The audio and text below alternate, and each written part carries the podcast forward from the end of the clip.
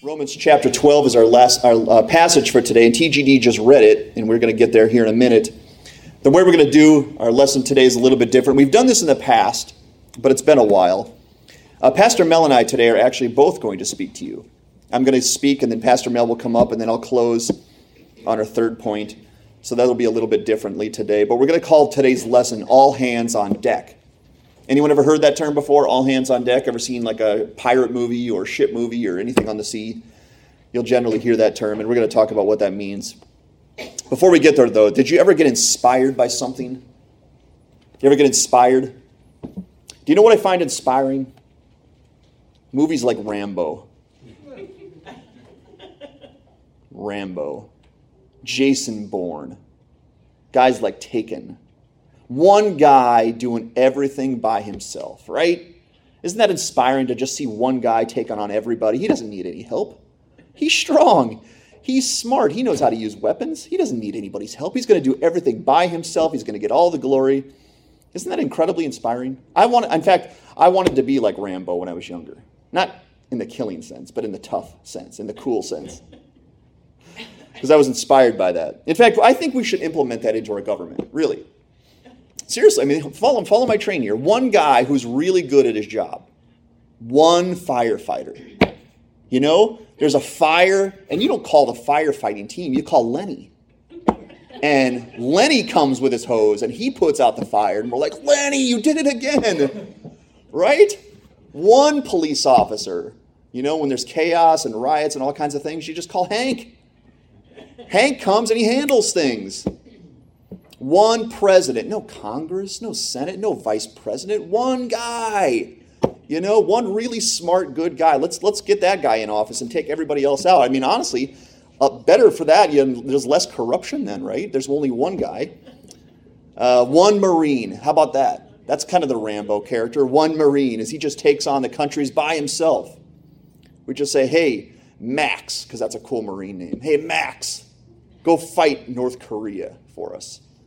And he does, and he takes care of it, and nobody else. Would that be good? Would that be a good strategy?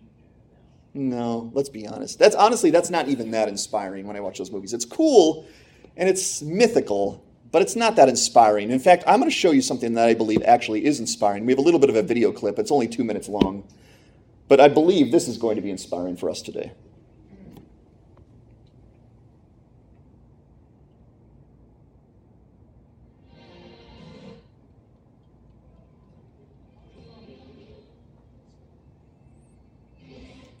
We got some music. We're going to have to restart this, Luke. This is all part of the show, everybody. This is what we wanted. It'll be here. one guy. One guy, one tech man.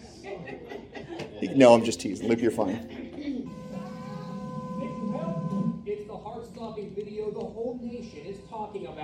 Good Samaritans leap into raging floodwaters to save a family trapped in an overturned truck.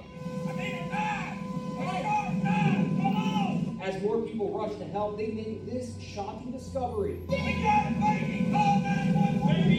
A baby boy, his two-year-old sister, and their dad are drowning. Oh my god, it's the! Their truck went into the water as a monster tornado bore down on Myrtle Springs, Texas, outside Dallas on Sunday. The rescuers frantically try to rip open the doors. Suddenly, there's the baby boy, and he's not breathing. Moments later, his two year old sister is rescued, still strapped in her car seat. She's not breathing either. Here's what happened next. The guy shooting the video, Tom Mitchell, put his cell phone in his pocket and began administering CPR. That's why the video is jumpy. A woman is praying alongside him. Then just seconds later, She is breathing. She is I spoke to Philip and Emily Ogletree, the parents of the two kids. What is it like for you guys to watch that video back? one of those traumatic experiences that uh, I, I never wish to relive again. This photo of two-year-old Addie was taken in the hospital where she's now recovering. Baby brother Marshall was treated and released. What do you say to all of those good Samaritans who just jumped in that water to help you guys out? You have no idea how much how good it feels to know that people were there to help her. That they risked their lives jumping in to save my kids.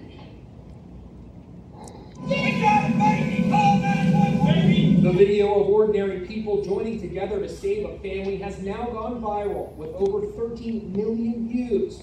They are our new American heroes. Thanks, Luke. Okay, now what's more inspiring, Rambo or that? People coming together, right? People who don't know each other coming together because something's so important. Some lives are at stake, some young lives are at stake, and people understand that. You could tell how frantic they are. They don't even know these people, but something was so important that they, they come together, they bind together, and they help whatever situation it is. And that's kind of where we're headed today as we talk about all hands on deck. Today is what we're going to call Launch Sunday. Launch Sunday. We're transition, transitioning into a new season soon with new challenges. It's still 2020. We're also going to, hopefully, Lord willing, start a new book study from the book of James next week. Look forward to that. And so we're going to seek to use this lesson today to charge us all up, encourage us all to do something that we need to do together. That's what today's lesson is about, about all hands on deck. Uh, you wouldn't surprise you that the church in 2020 is dealing with maybe what could be called the perfect storm. Right? You guys know what the perfect storm means. It's when like two or three things come together storms come together and make a really, really big storm. And I can't think of any better illustration for 2020 than that. Right? Two, three, four really big things coming together at the same time for one really big storm, the perfect storm. And no one could have imagined 2020 would look this way or have this many sets of challenges. But the storm is here, isn't it? And it doesn't seem to be going away as soon as we would hope. So, like any vessel in the sea, we got to steer through this storm and come out of it healthy and upright. But we are in the Lord's army, aren't we? We're in the Lord's army. Your pastors don't just believe we'll get through this storm and survive it, but with the Lord's strength and wisdom, we can even utilize this storm for growth in a way that a normal life and normal year might not offer us. And so, our goal today is to charge everyone up, charge us all up, and motivate us to get invested, to get active, and to get unified for a common goal. That's what today is about. So this isn't doom and gloom, okay? This is a pep rally. This is encouragement today to get us all invested and help us steer this ship in a way that would most glorify the Lord and would most shine the light of Jesus Christ upon this world.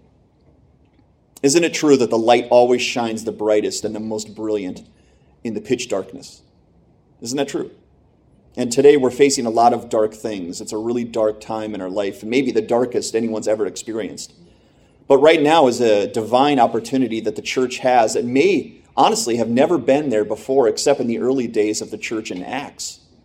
We may have a divine opportunity that the church before may never have had before. And so that means this opportunity that we have is really special. In fact, generations beyond us may look back one day and wonder how we survived 2020. How did we get through that year? And how did we possibly spread the gospel of Jesus Christ further than it ever was spread before? That's the goal. The goal is for 2020 not to look back and go, wow, what a weird year, what a bad year, never want to go back there, but to say, God, you did something great. And I was a part of that. And I will remember that. And, and God, now the church is in a better, healthier position than it ever has been before. And all of that means is that our time to be the church matters the most right now. This is right now. This is the most important time to be the church. 2020, when the perfect storm is upon us.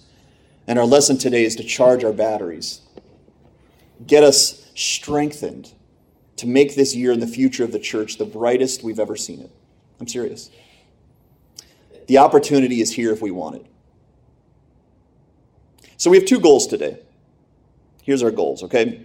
Two things that are required for Wyoming Valley Church to survive and to advance and grow. Number one is all hands on deck, which we're going to explain here in a minute. All hands on deck. We need to have everyone committed, everyone unified to work together to help each other accomplish our goal. So that's number one. We got to have everyone. We got to have all hands on deck. Number two, which Pastor Mel's going to bring up, is we have to accomplish our goal according to the Word of God, or we're going to call it the ministry of love. So we have to have everyone, and we have to do it according to the Word of God or the ministry of love. That's the two goals that we're going to look at today. There are times in life when something is so big, so profoundly important, that it requires the help of everyone working together to accomplish the task. Isn't that true? Amen. A natural disaster. If you've ever seen those on news or ever been a part of one of those, it takes a lot of people, especially the cleanup. If you remember uh, Storm Katrina, I think it was 2005 or 6 or something like that in New Orleans, it was a massive storm and it just wiped out parts of our country. And I remember, uh, I was working here in Dunmore, I remember at the time a lot of people actually traveling to that part of the country to help out. Do you guys remember that? People from all over the country, maybe even all over the world, were traveling to New Orleans and places like that to help with the cleanup and the recovery of Katrina because it was so big. It was so important. And people got inspired by that to say, I need to chip in. I need to do whatever I can. Maybe I'll send money. Maybe I'll go and help out whatever way I can. So a natural disaster is one of those times that we need everybody. How about defending our nation from an attack or your home? It doesn't require one guy, right? It requires everyone. It requires all hands on deck. We need everybody. We have an attack coming against our nation, against our world, against our home. We need people. We need a unified cause. Here's one that's a little less grave. It's just when you move. You ever moved, right? Typically, when you move, what do you do? You make a call to your best friends and family and say, hey, I need help on Saturday. We're going to move. And typically they say, uh, can't, I'm busy. Don't call back. They block you. Um, that, that's what happens to me. Um, but no, I mean, moving, moving is one of those things too. You got to get people, right? Furniture has to be moved, and it's going to take a long time, and it's probably not going to be possible without a lot of people's help. So we have to rally people together to say there's a move happening. Here's the one that's pertinent to my family is having babies and raising children. Uh, you've heard the adage, it takes a village, right? And I'm going to say it does take a village. I'm thankful that my village lives right near us. And you guys are part of that village as well. Uh, but raising child and, and, having babies, it takes a lot of people. It takes a lot of people working together. Uh, weddings, funerals, putting things together like that, right? It can't just be one or two people. There's a lot of people that got to come together. Or going anywhere with a Walker family, my family. That takes everybody, right? It's like if you want to go somewhere with us, help get shoes on, take someone potty, grab the sippy cups, grab the Advil, because that's necessary. If you want to go anywhere with the Walker family, we're going to need all hands on deck. Well, we have something like that for Wyoming Valley Church today. It's something that's so big, it's so profoundly important that it requires everyone. It requires all of us, or as we're going to say today, it requires all hands on deck. All hands on deck. There's a little bit of a picture of all, literally all hands on deck.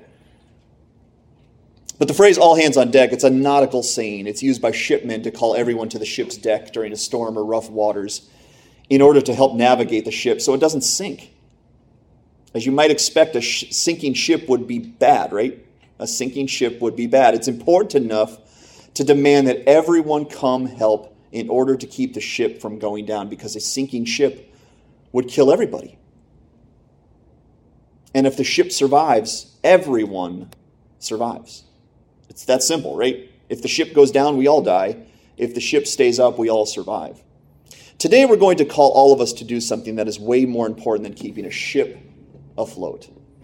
Our task today has implications that will impact the rest of eternity. I mean, think about that. Does that sound big? The implications of today's study are going to impact eternity, and I'm not being hyperbolic, I'm not exaggerating. It will actually impact the rest of eternity. So you could even say eternity is at stake here. Our task as a church, our goal as Wyoming Valley Church, is to advance the kingdom of God through love. Advance the kingdom of God through love. Not just keep it afloat, but advance it.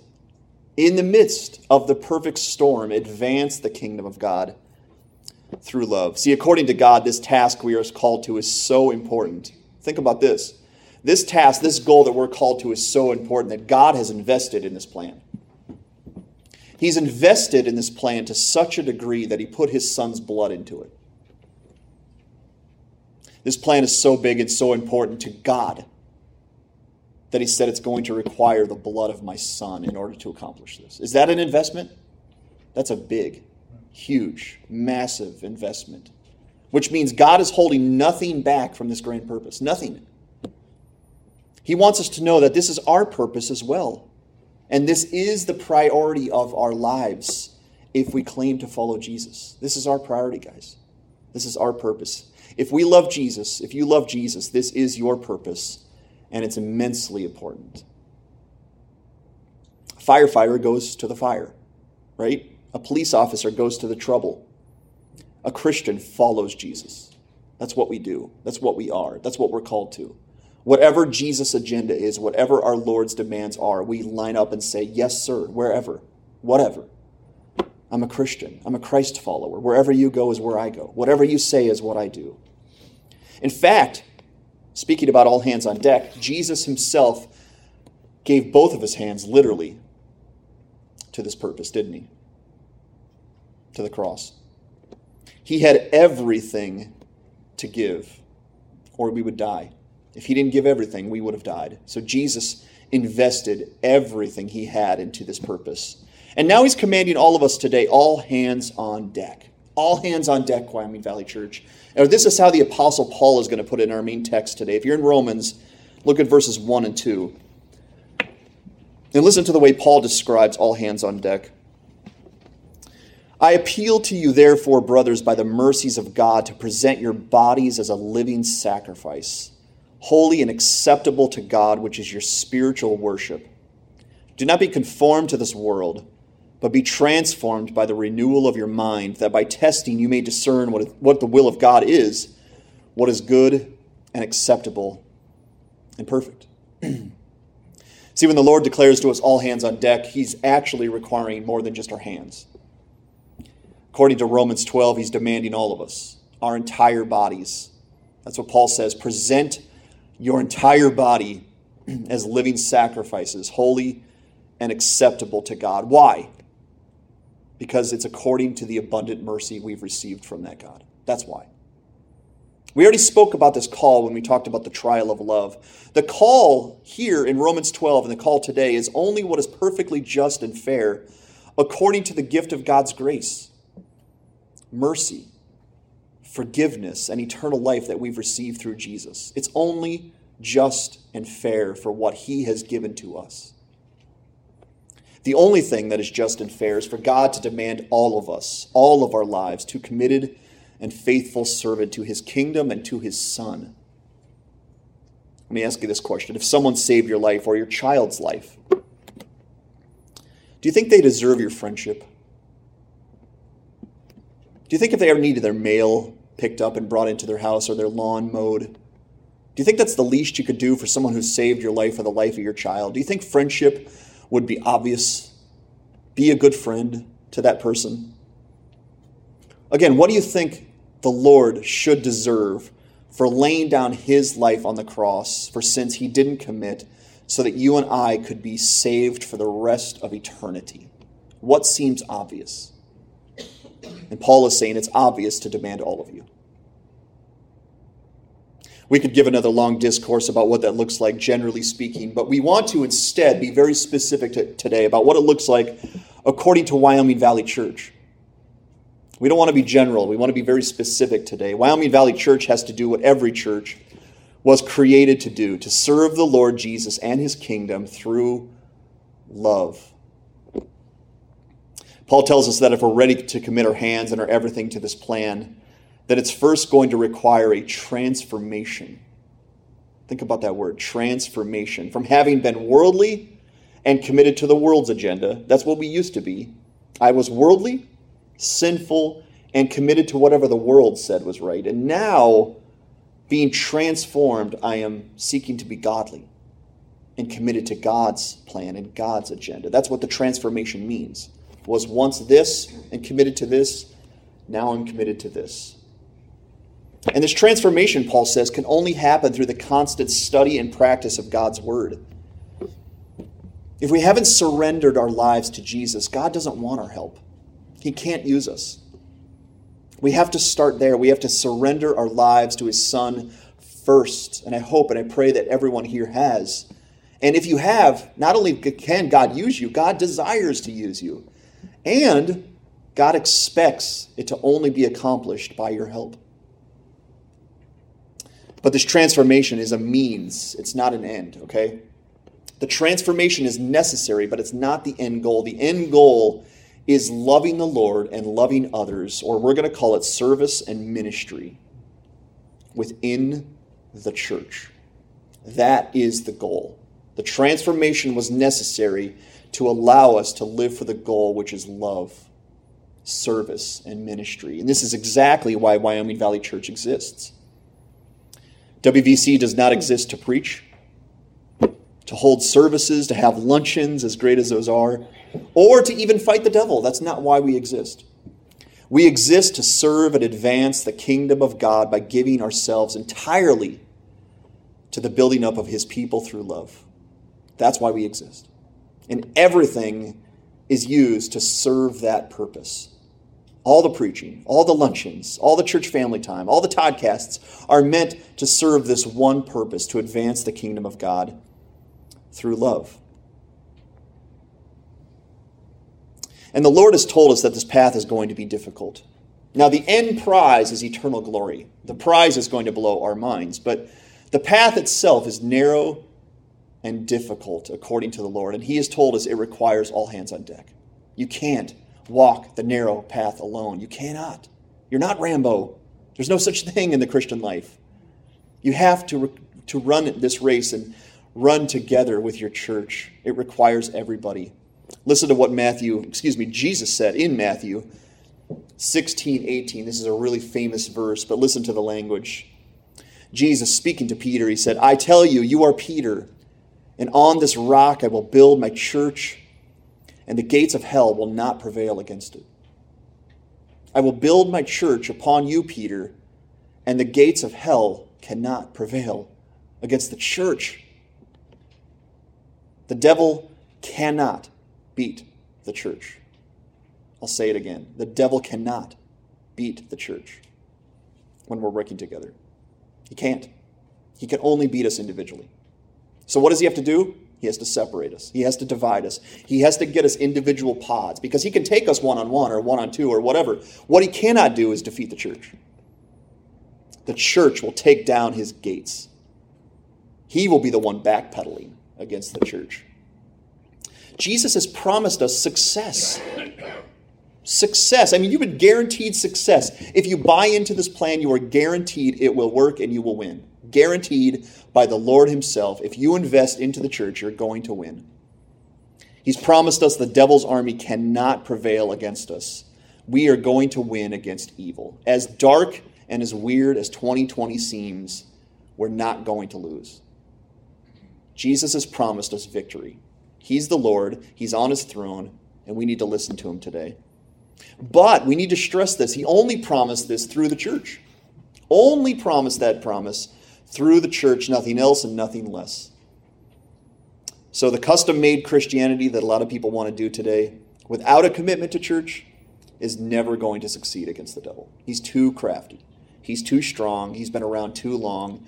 No one individual person, as wise as they think they are, as strong as they think they are, is going to outcraft the devil. Without the church, it's like taking water guns against the devil. He's not threatened at all against you or against me. He's threatened against this. Only buying into the church and giving ourselves to its service through commitment, service, and love is going to take down the very gates of hell. Isn't that a cool thing to think about? I mean, not only do you survive, like he's battling you and you're surviving and you're you're defending his attacks, but no, you're on the offense. You're taking down his gates. You're charging into the kingdom of hell and you're pulling his people out. And he can do nothing to stop it. So we either listen to the words of Jesus because these are his words and we jump on board and we can be assured that the devil will be defeated, or we don't listen. we don't get on board, and we will be swiftly destroyed by the devil. He's too strong. Or we could say it this way, and we can be very clear today, okay? If we don't invest in the church, we will not make it to heaven. I just need to cut through the cut through all the language today and tell you it's that simple. If we don't invest in the church, we will not make it to heaven. It's not supposed to work that way. So, what does it look like for Wyoming Valley Church to be all hands on deck? And these are the two things. Number one, again, it's all hands on deck. We need everyone. We need a committed and unified working together to help each other accomplish our goal.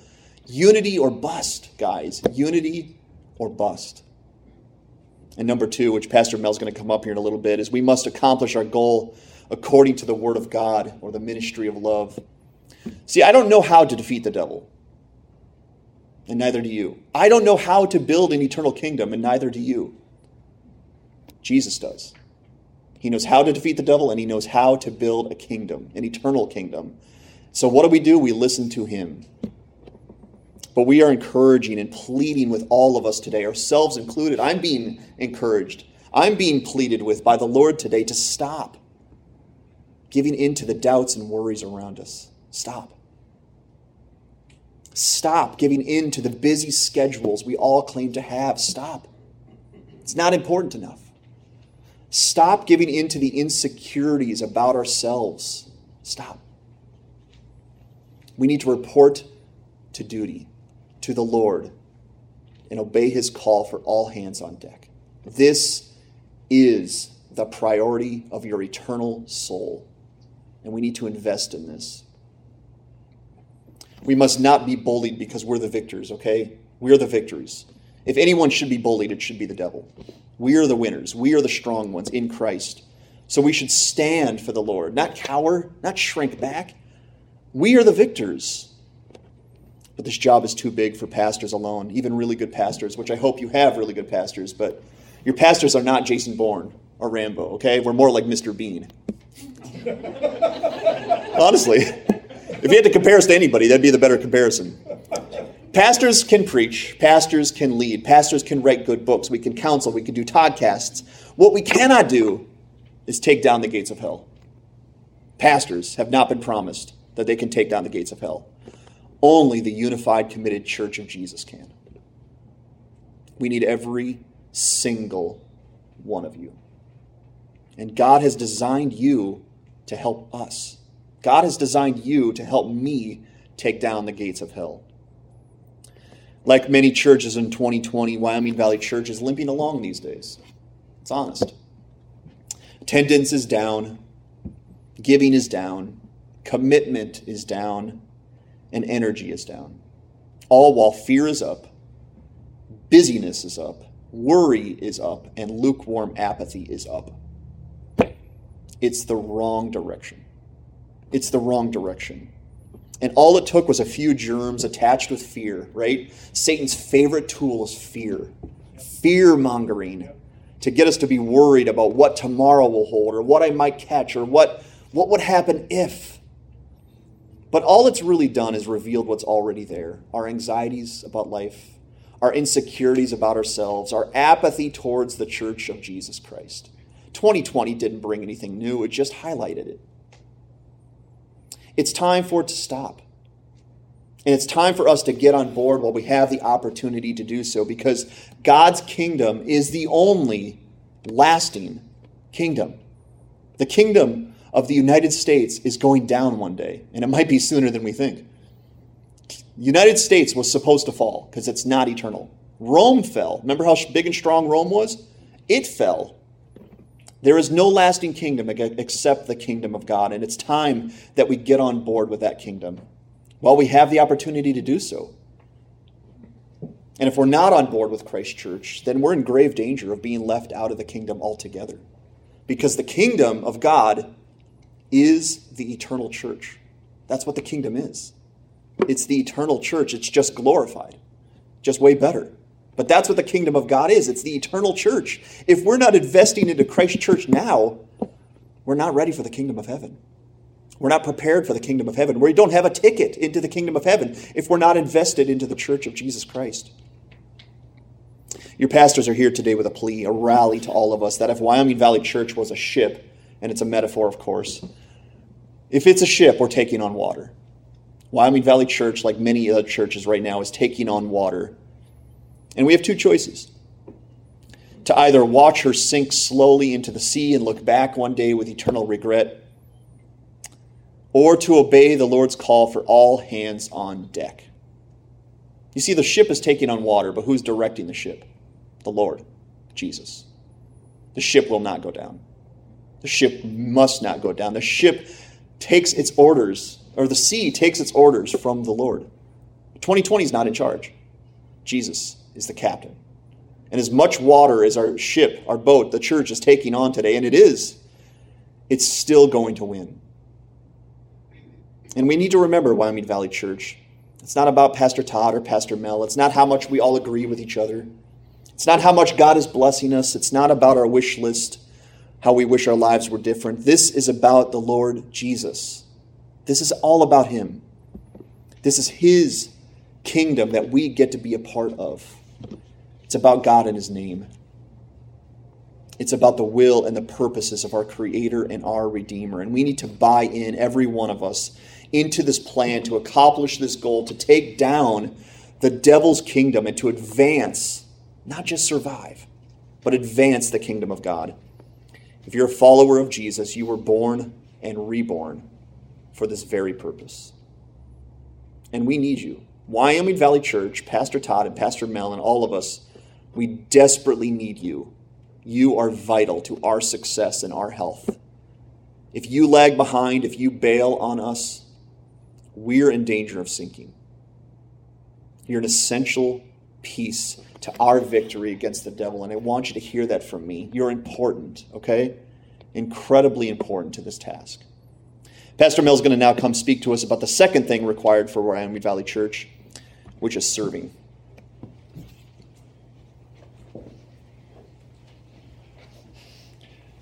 Pastor Todd, thank you, and good morning, everyone. Um, one of the great thrills of my life is being able to serve alongside of my son and to be able to share and the tag team, you know, World Wrestling Federation or whatever, uh, tag team and go. If it, but if you have your Bibles in Romans 12, in Romans chapter 12, Luke, advance the slide if you would, please. Okay, um, next one, next one, next one.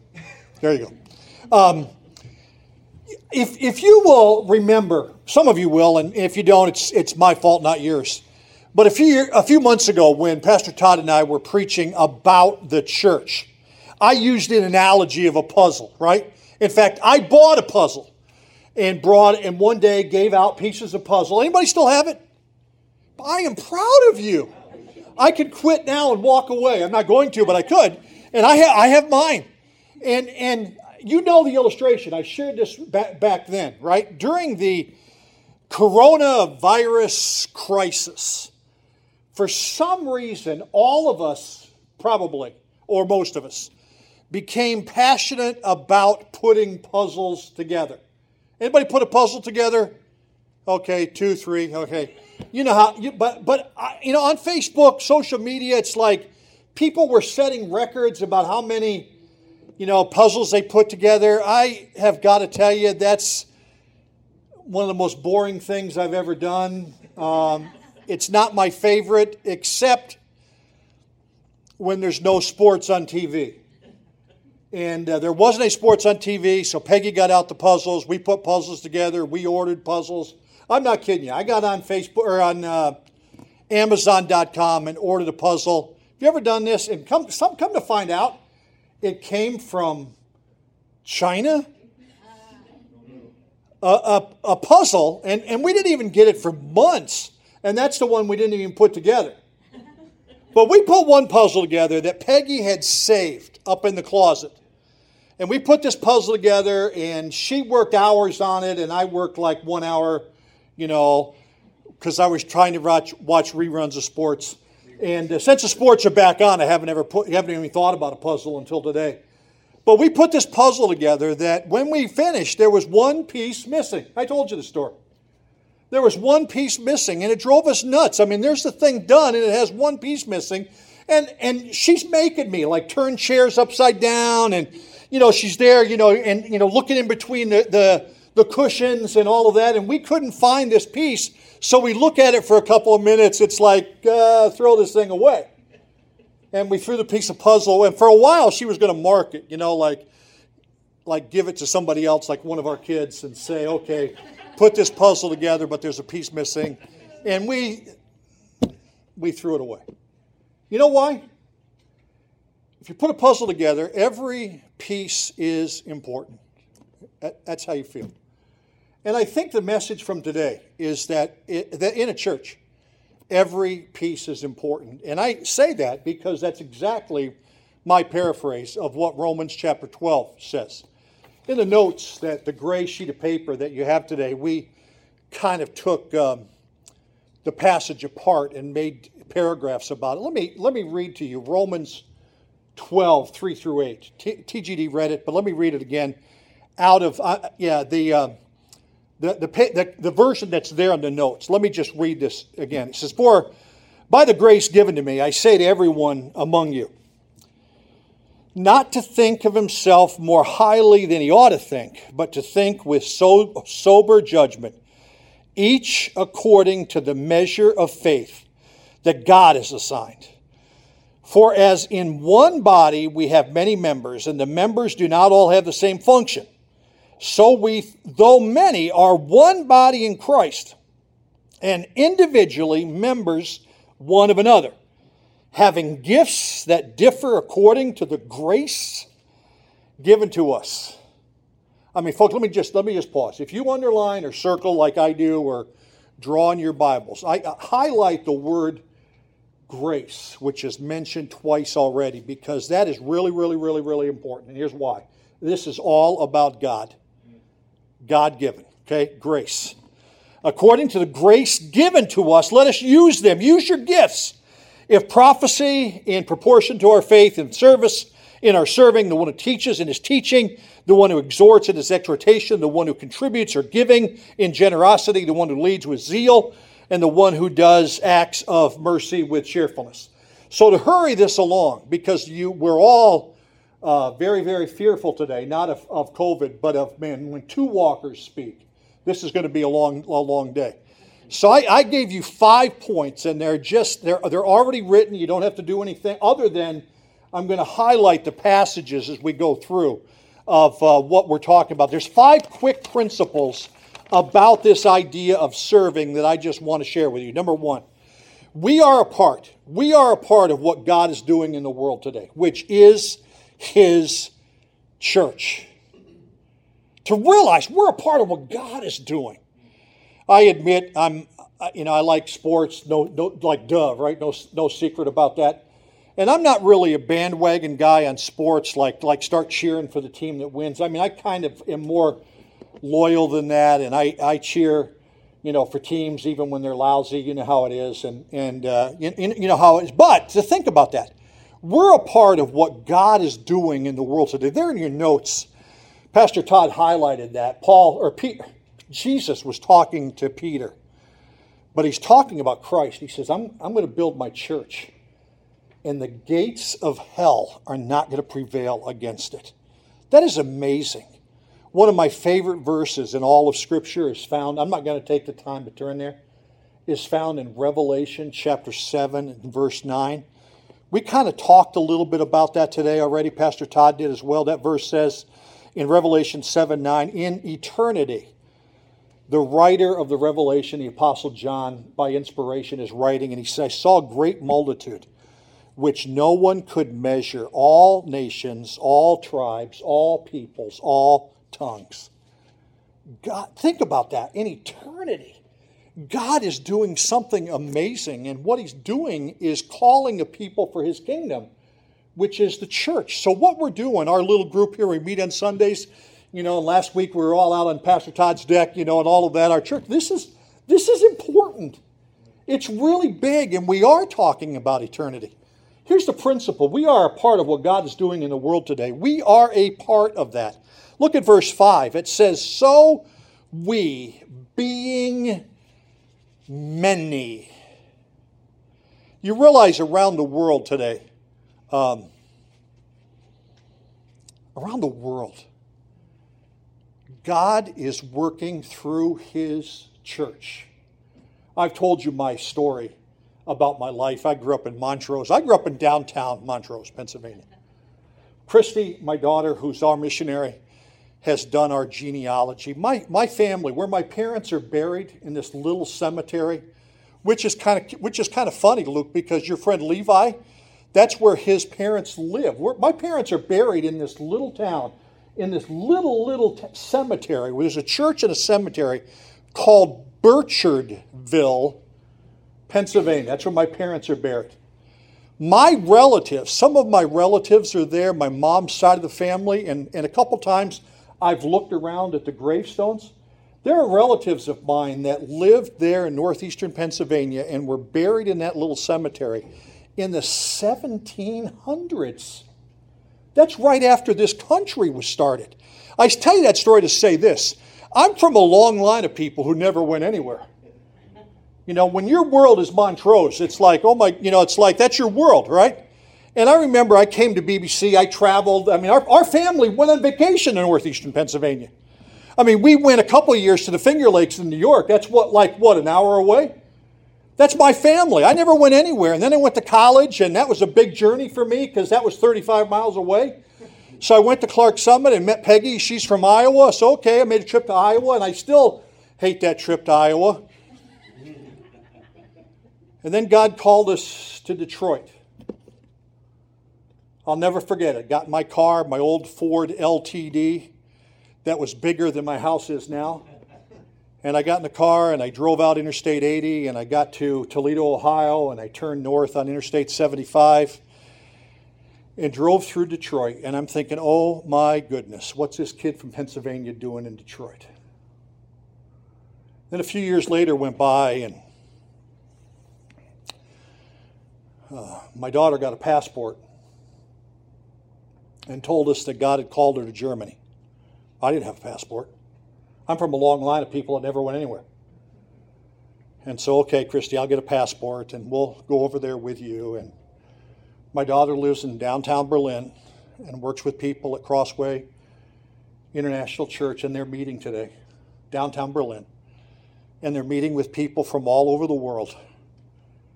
And my little girl, my single little girl, is a part of what God's doing. Think about that. You're a part of what God's doing.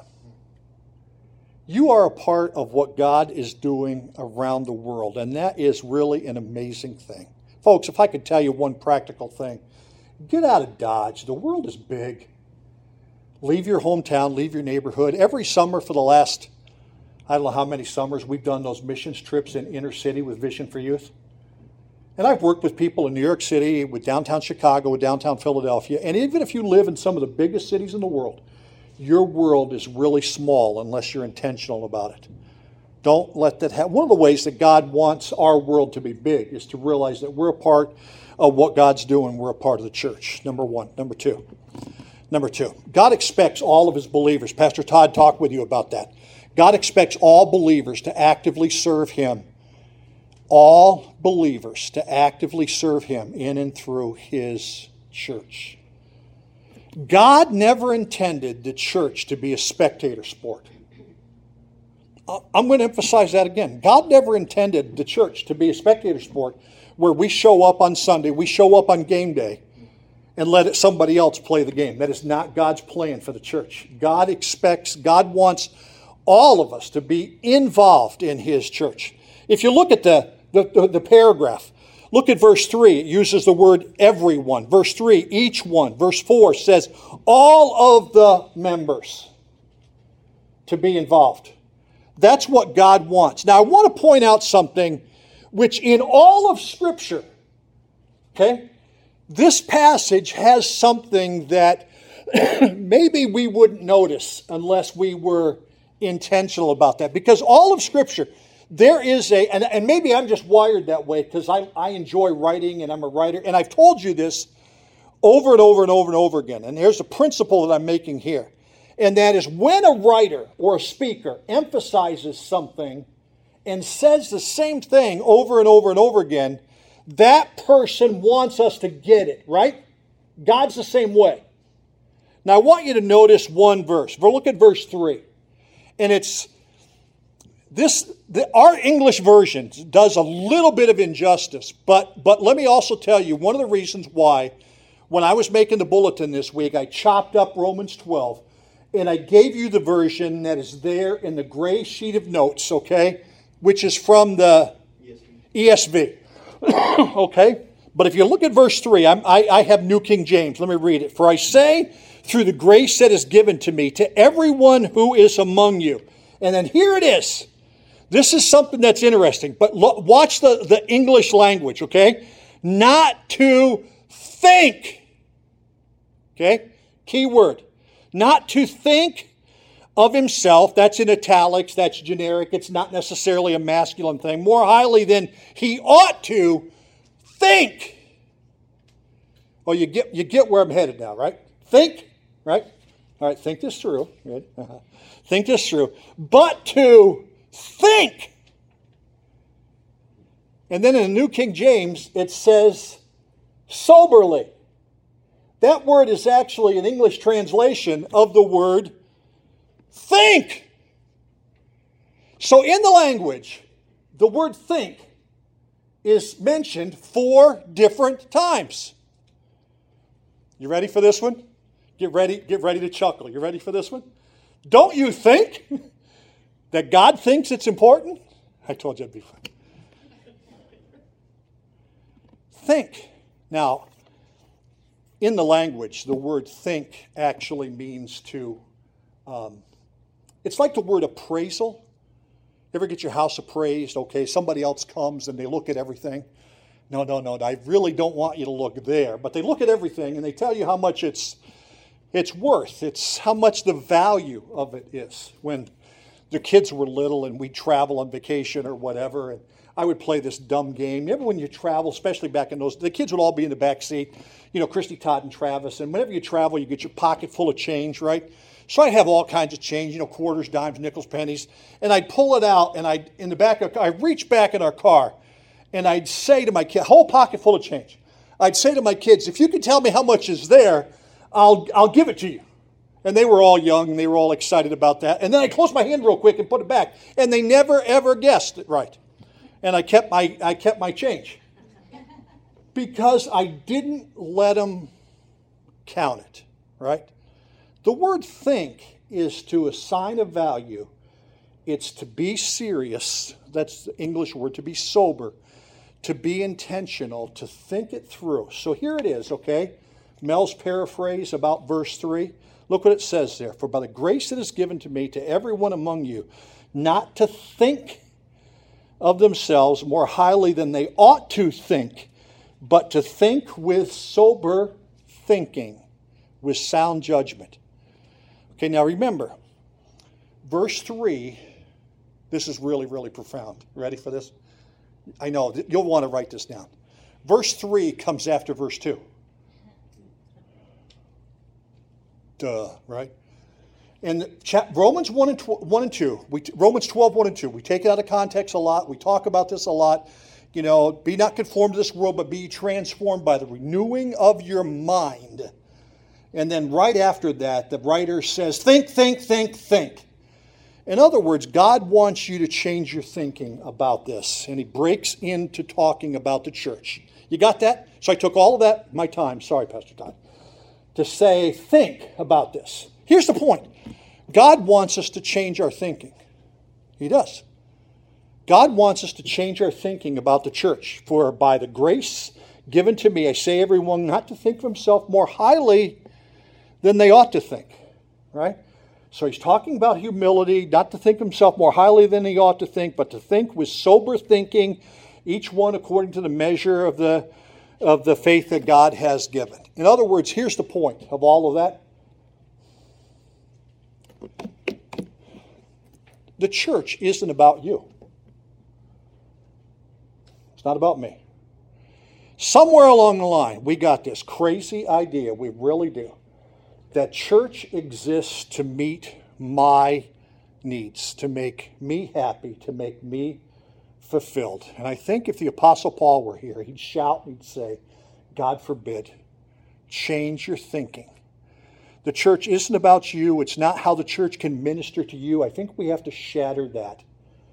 I'm not sure I've ever quoted John F. Kennedy in a message before, but remember that famous line think uh, you know what you know think not what your country what, what, what your country can do for you but what you can do for your country right well maybe he got that paraphrase from the bible and that is don't be thinking about what the church can do for you and how your needs can be met and how you can fit i think it's the other way around i think god would say i think paul, paul would say change your thinking you're a part of something big. You're a part of something great.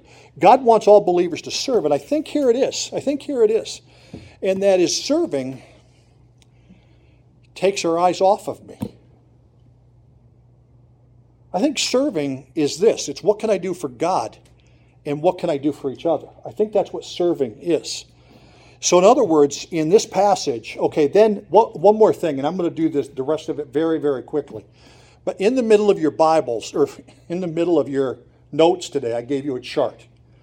Could you get, could you get that? I tend to think in charts, and I, we, we tried to fold it so it would fit in your notebooks and all of that. That's a chart.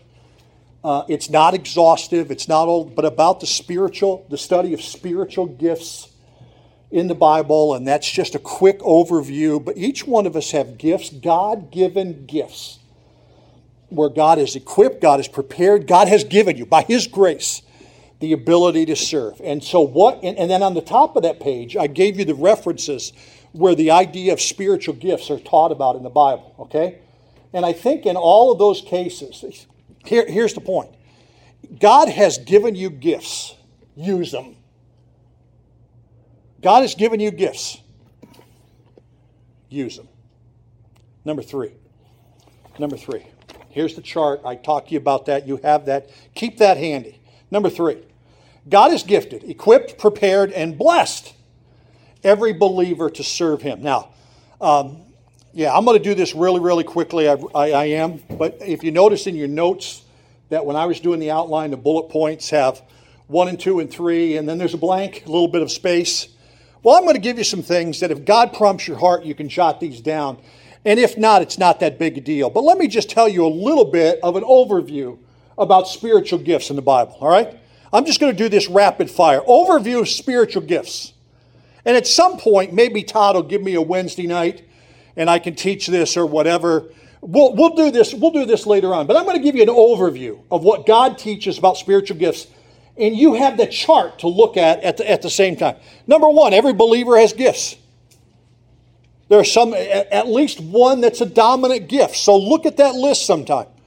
Look at what the Bible teaches 1 Corinthians 12, Romans chapter 12, 1 Peter, Ephesians 4.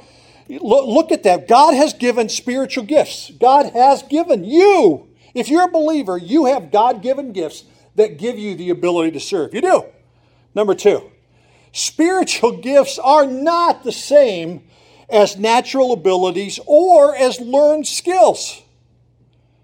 Some of you probably are natural musicians.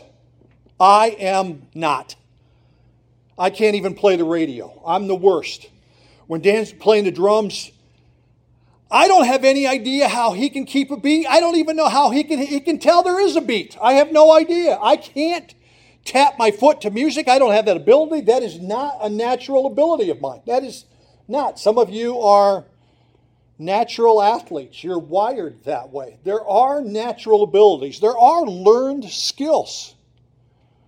I'm not going to take the time to give you this, but in Judges, Judges chapter 20, there's a story of the tribe of Benjamin where 700 soldiers could sling a stone at a hair and not miss. Judges chapter 20, verse 16. Look it up. 700 soldiers. I was a basketball player and I used to shoot free throws and I wasn't very good, but I, I missed my share of free throws, right? I, I missed my share. 700 soldiers could sling a stone with a slingshot and not miss. Profound, really profound today, right? Don't you think they practiced to get that good? If God has given you a natural ability, or if God has given you a learned skill, that's fantastic. Practice, use it, use it for God. But that's not the same as spiritual gifts. Spiritual gifts are God given, and listen to me, God blessed. In other words, I, I don't think any of us should worry about what our spiritual gifts are. I don't think you should.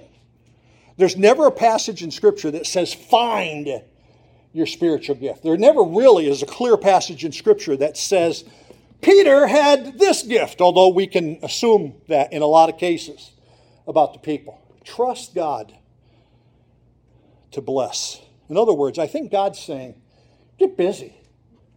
Get busy. God will bless. Number three is if you look at that chart that I gave you, it's, it's very obvious that some of these gifts are public gifts, teaching, leadership, maybe even hospitality, where others are involved. And then there's other gifts that are private gifts helps, mercy, where all of them are just as important as the others are, but are often behind the scenes get busy. It's, it's interesting, like hospitality is one of those where God says there's a gift of hospitality, but God also tells spiritual leaders to be hospitable.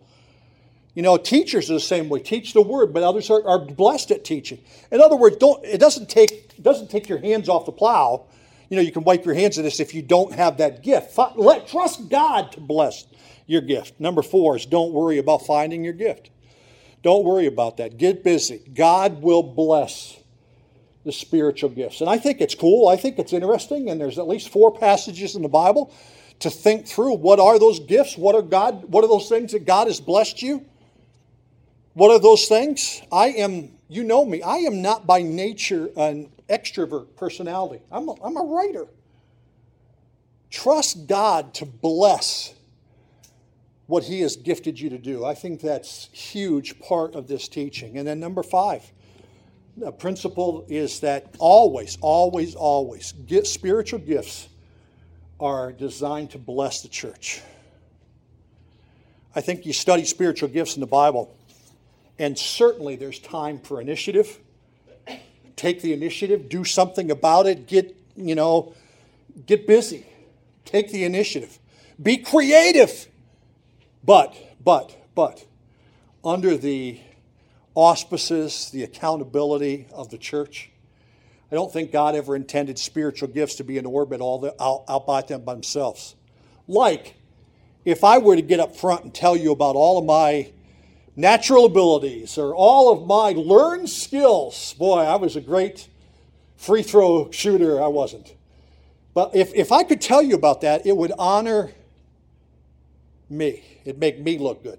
That's the difference between natural abilities and gifts. When we serve and God blesses, God looks good. And it builds his church. Amen? Builds his church. Um, next, number four. Number four.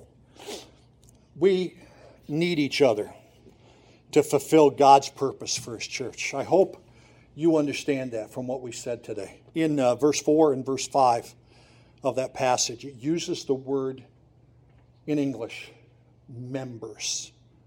That's huge. That's a big deal. Uh, we understand what that is. We can join, I never have, we can join a country club. We can join a team. We can join a fraternity. You have to take the pledge or whatever you become. We can join a gang we can do that. We can join a church, become a member. There are some requirements. There's designed to be accountability, designed to be that. We can do that. So we understand that analogy. And then number five, everybody does not have the same function, everybody doesn't have the same gift, but we all have a job to do. You read through the spiritual gifts and it's clear. Look at verse 4. It says, All members do not have the same function. We don't all have the same gift. It, this analogy here in, in Romans, the analogy that God is given about the church. Now, in other places, the analogy or the metaphor is about, about the church being the bride of Christ, being the family, the household of God. Here it's the body. Aren't you thankful that not every body part is the hand? Not every body part is the foot. Not, not, we all have different, but God puts them together to one body for one, that's His church. And that's where we fit in, is to serve God with everything that we have because God has blessed us with the ability to do that.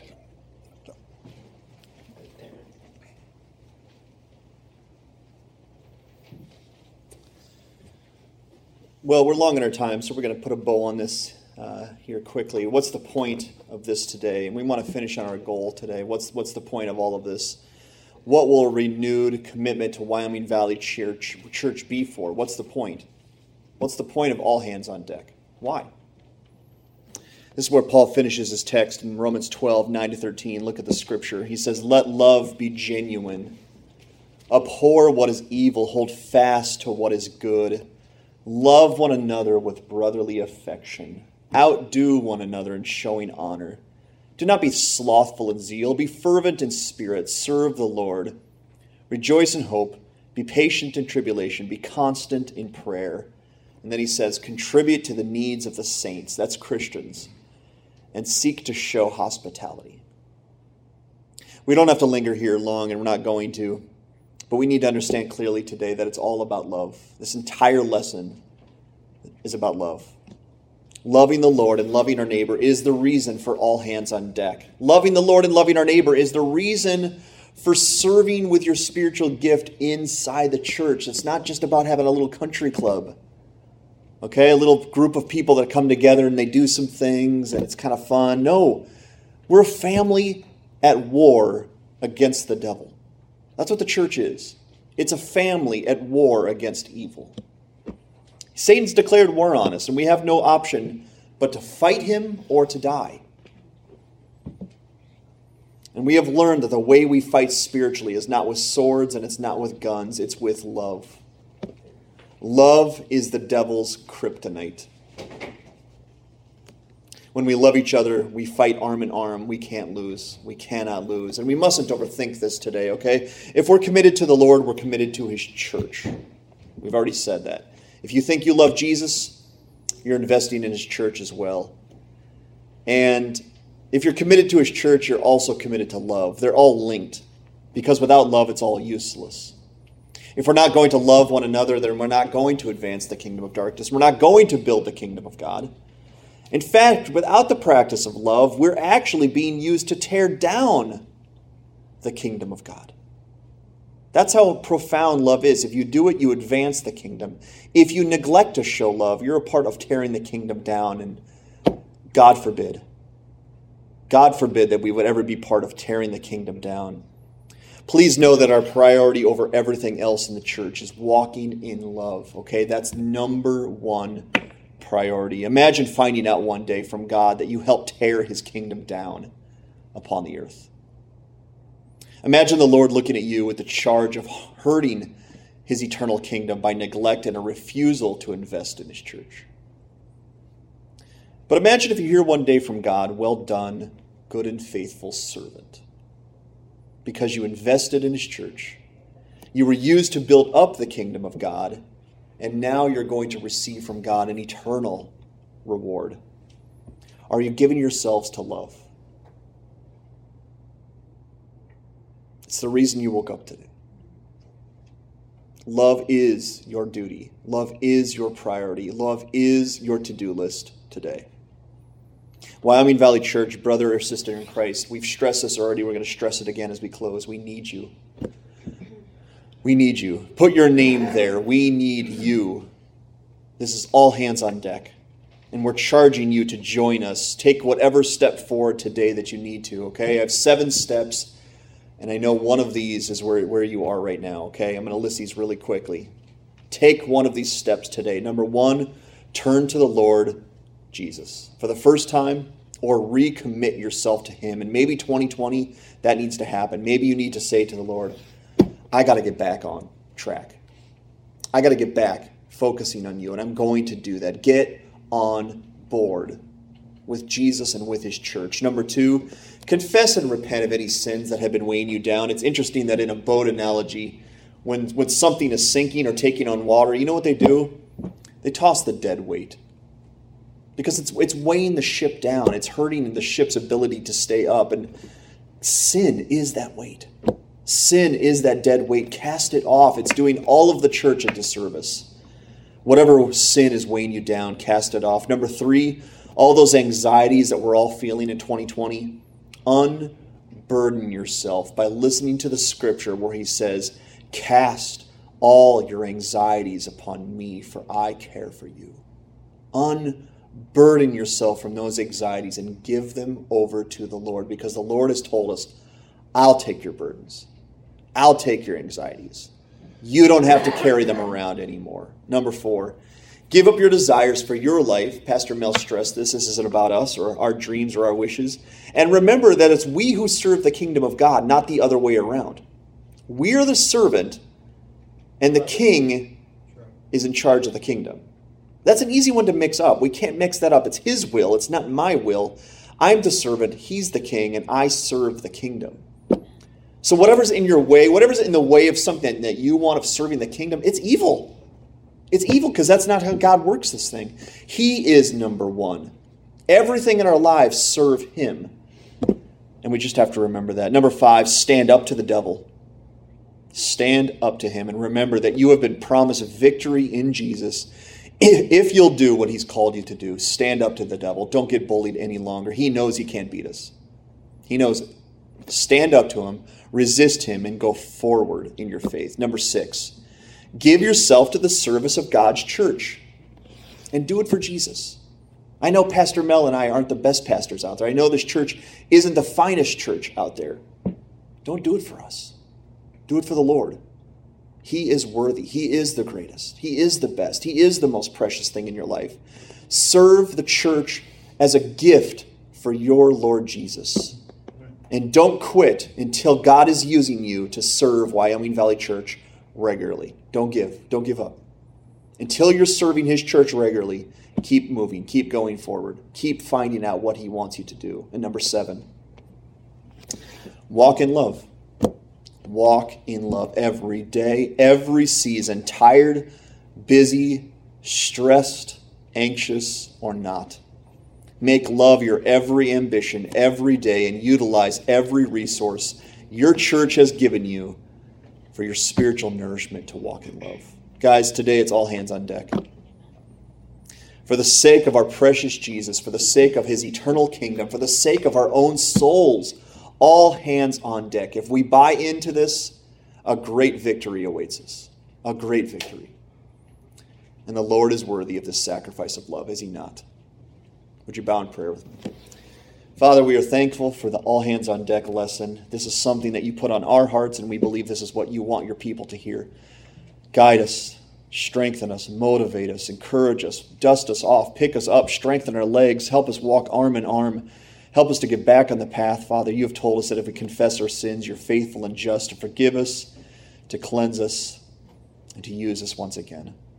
Father, Wyoming Valley Church needs each other right now. We need to go forward. We need to help one another, pray for one another, and most importantly, love one another because it's how we advance your kingdom. I pray this is a blessing to your people, and most of all, glory to your name. It's in Jesus' name we pray. Amen.